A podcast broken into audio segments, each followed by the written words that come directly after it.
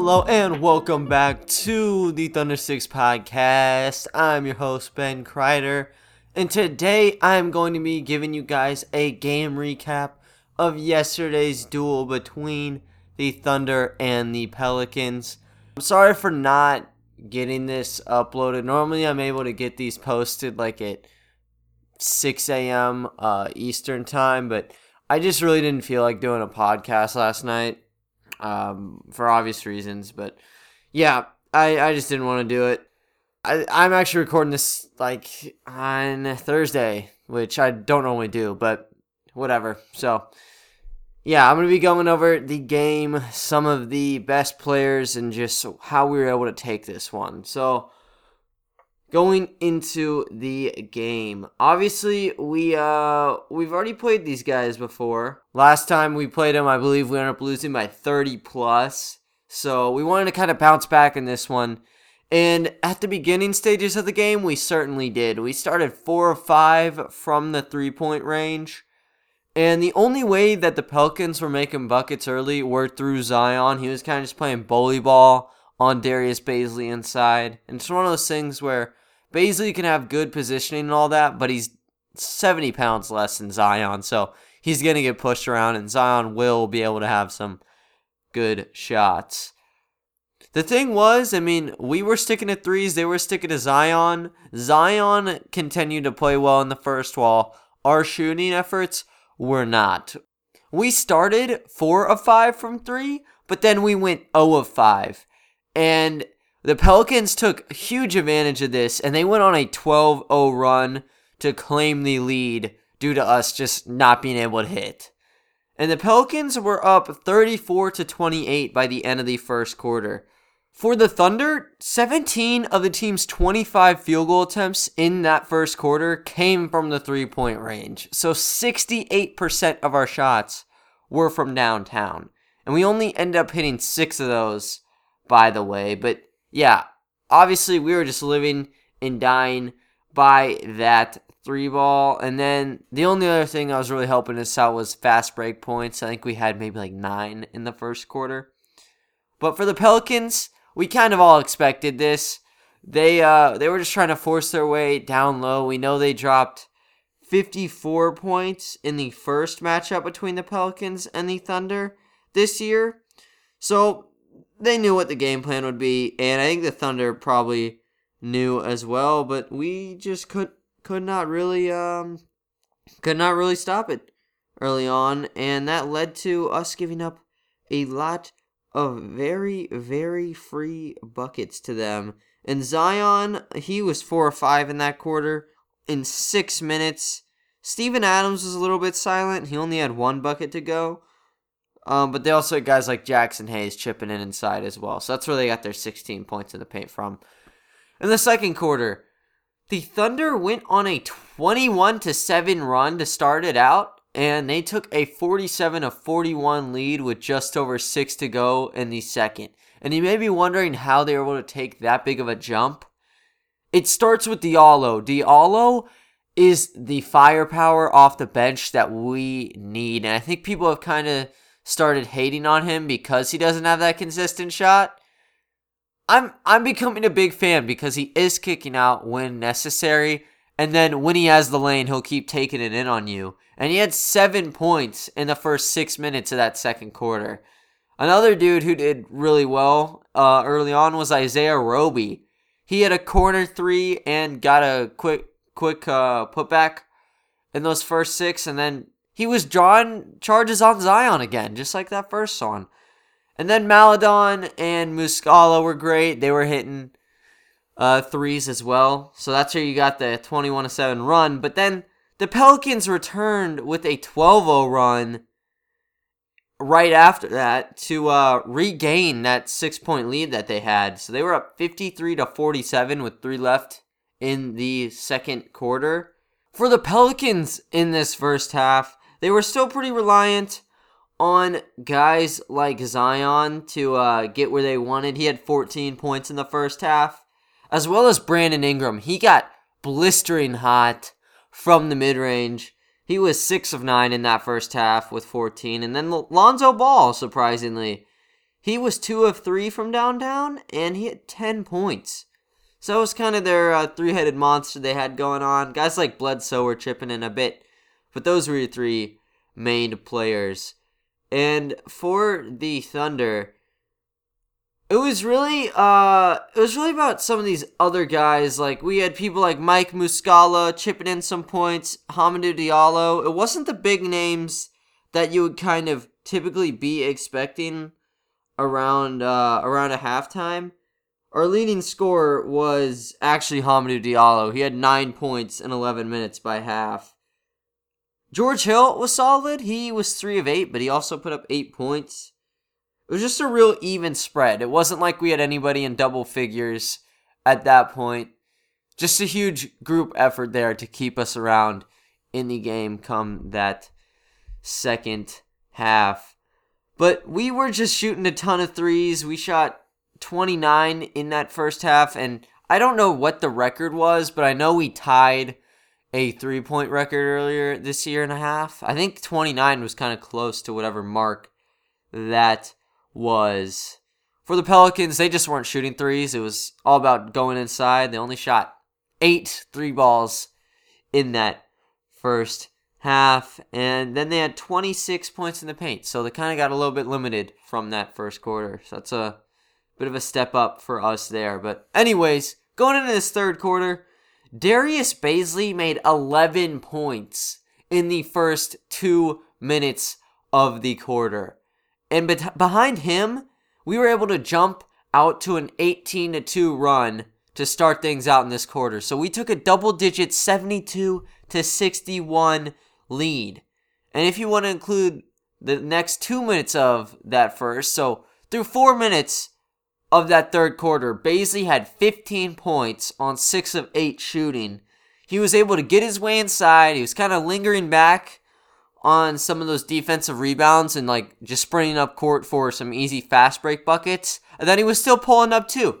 So he looked really, really good in that uh, in those opening stages. And this was one of his first times where Daigneault kind of just wanted him to get the ball over and over because we've seen him get hot, but then just have to dish it off.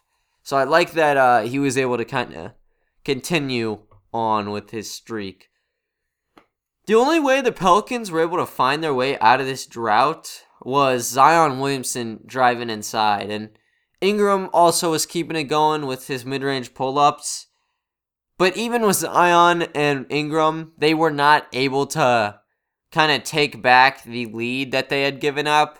The Thunder were up 88 to 78 going into the fourth. And SGA and Bazley in this third quarter combined for 25 points.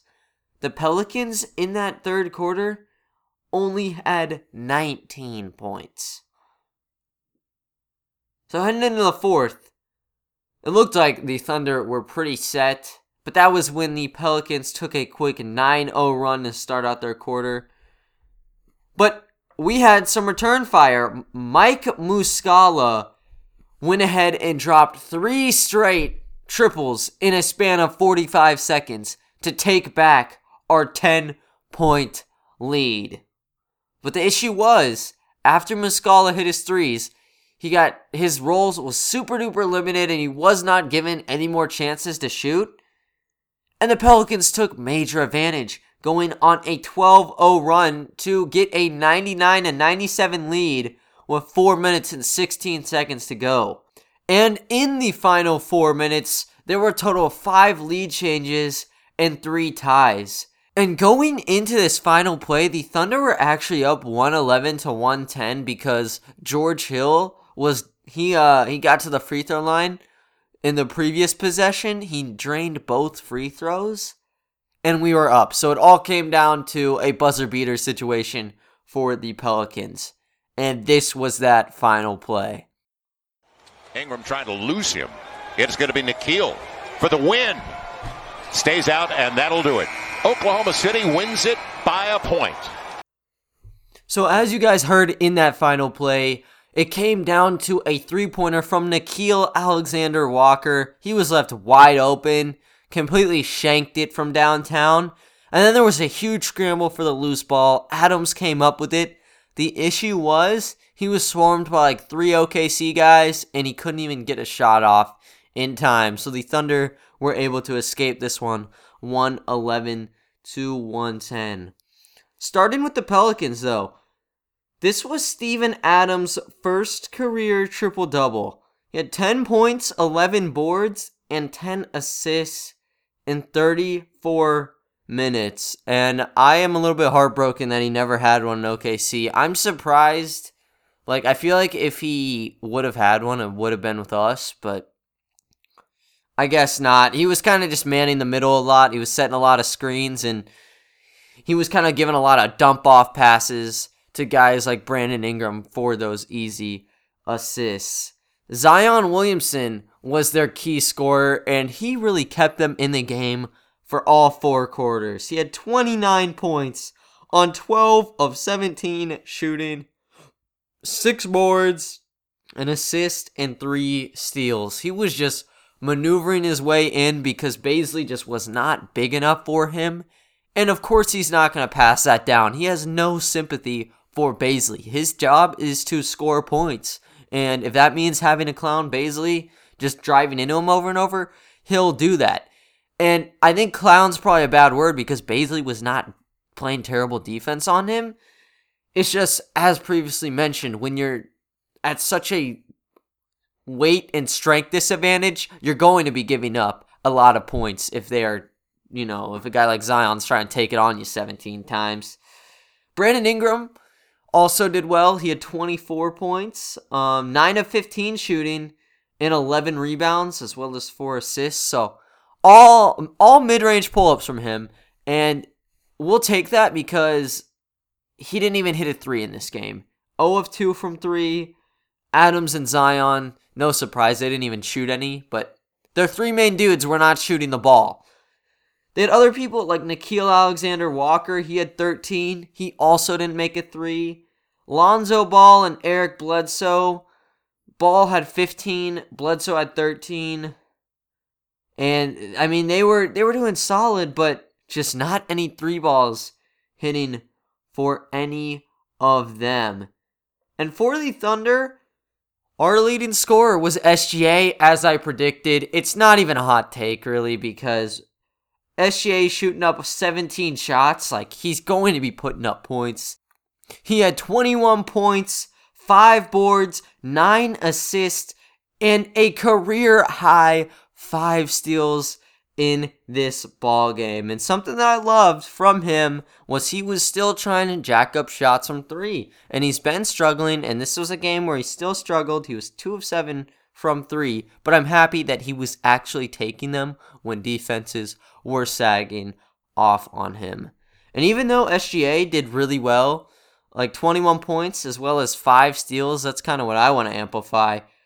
I still think my player of the game would be Darius Bazley because his little run that he had going in the third quarter, dropping 15 in the first four minutes, that's really what propelled us to get a victory here. Without that run of his, this would have been another rematch deja vu scenario where we have all our bench dudes out for 12 minutes and we lose by like 30 points. Bazley had 20 points on 8 of 20 shooting, 3 of 11 from downtown, and he also tied his season high in rebounds with 12. Also chipped in 3 assists and a steal. But he was just all over the place and he was showing such good flashes of potential in this one. He was playing iso ball, and every time he shot it, it looked like the shot was going in. There wasn't one shot where it went off his hands and everyone was like, oh my gosh, he's bricking it. Maybe one time out of these 20 shots, but the rest, I was confident he was hitting them. And when he's that close, every time he's shooting it, he's going to have more than 20 points if he's shooting it 20 times in a game. So he has improved game after game. I'd say these past three or four games, he has improved in every single one of them. He started the year cold. I think he shot three of 14 in the Orlando Magic game uh, that we played that we played like two weeks ago. But then from then, he's just been playing better and better. And now, season high in points with 20, finally reached that mark. And tied a season high with 12 boards. And I want to mention that, guys, I predicted this. I told you this would be the game he'd hit 20 points in my game preview. Um, I, I'm kind of sad that he didn't outscore SGA. Like, it felt like he basically was just hitting more shots, but I don't know. Maybe I was just seeing things because he got them all in that one bunch in the third, but I think I really like what I saw from him in his minutes, and I expect some more situations where he's just given the green light to be the main dude. Other people, you got guys like Mike Muscala and George Hill. These were also two guys I mentioned. In the preview, I said watch out for SGA and Bazley, and then role players like Muscala and George Hill will go off. They both went off. Mike Muscala, 18 points of 6 of 9 shooting. He was 5 of 7 from 3. He had 3 rebounds and 1 assist, but wow, he got back to his form of not missing any of his threes. He was struggling a bit in the past couple games, but he got his act together and made the Pelicans pay. That 9 0 run he orchestrated by himself in 45 minutes was on the same type of level as Bazley's 15 point run. He completely took over the game and it gave us the momentum back to fight our way through this one. And for George Hill, he had 13 points, 4 of 9 shooting, uh, 3 of 7 from downtown, as well as 3 boards, 4 assists, and 2 steals. He was a major factor in this fourth quarter. I know I kind of glimpsed over what happened in that fourth, but really we found all our scoring off of SGA layups and George Hill shots, as well as getting to the free throw line. So he knew exactly what to do in the late game situations. He crushed it. And then he was also giving our guys pointers on the sideline while, you know, the game was in the final stages of the game. And those pointers very well could have helped us to this victory. So credit does need to go to George Hill. We had no other double digit scores beyond those guys, but Diallo, um, he really didn't shoot after that first half. He had nine points at the end of the first half, didn't score at all in the second half. Lu Dort only had nine. Horford had eight. The rest of the players that we had, Williams, Roby, and Maledon, they all were pretty quiet in the second half as well because we had our major group of guys out on the floor for the final stages of this one.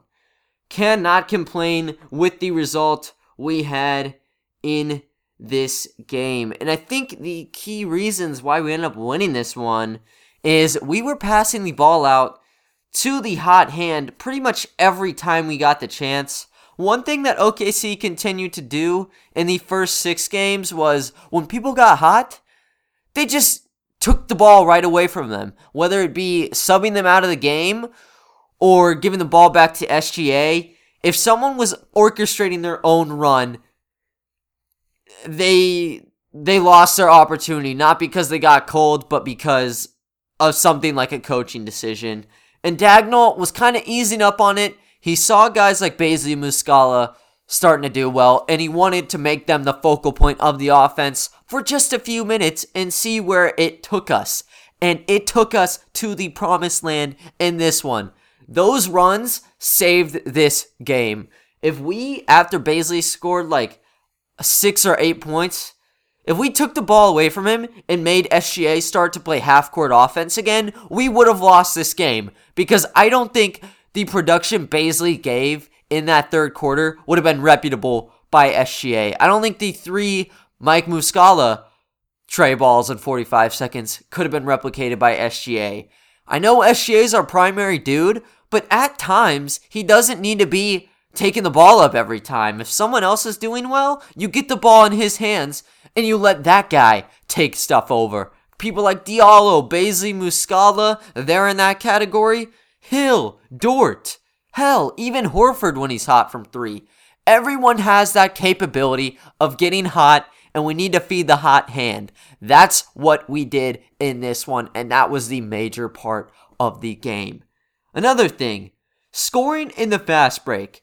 It's so obvious running the half court for 48 minutes is not a great thing for us. That's how we get those low percentages from the field, and that's why entering this game, we were the worst ranked team in terms of points per game. We came in averaging just a hair over 100 a night. Going into this fast break saved us because we used to have all five of our dudes try to crash the glass and it resulted in not having anyone back on the other side. It really what it was is if a dude like Diallo soared in and got his own rebound, he'd try to take it coast to coast. There wasn't any outlet passes to a fast break. In this one, there most definitely was. We had one or two guys always running back on these Pelican shots. And it gave us the buckets we needed because our bigs were getting the boards and chucking it down court for wide open looks. We had 27 points in the fast break, which I believe is our season high. And the Pelicans, they just were not able to keep up with that kind of stuff.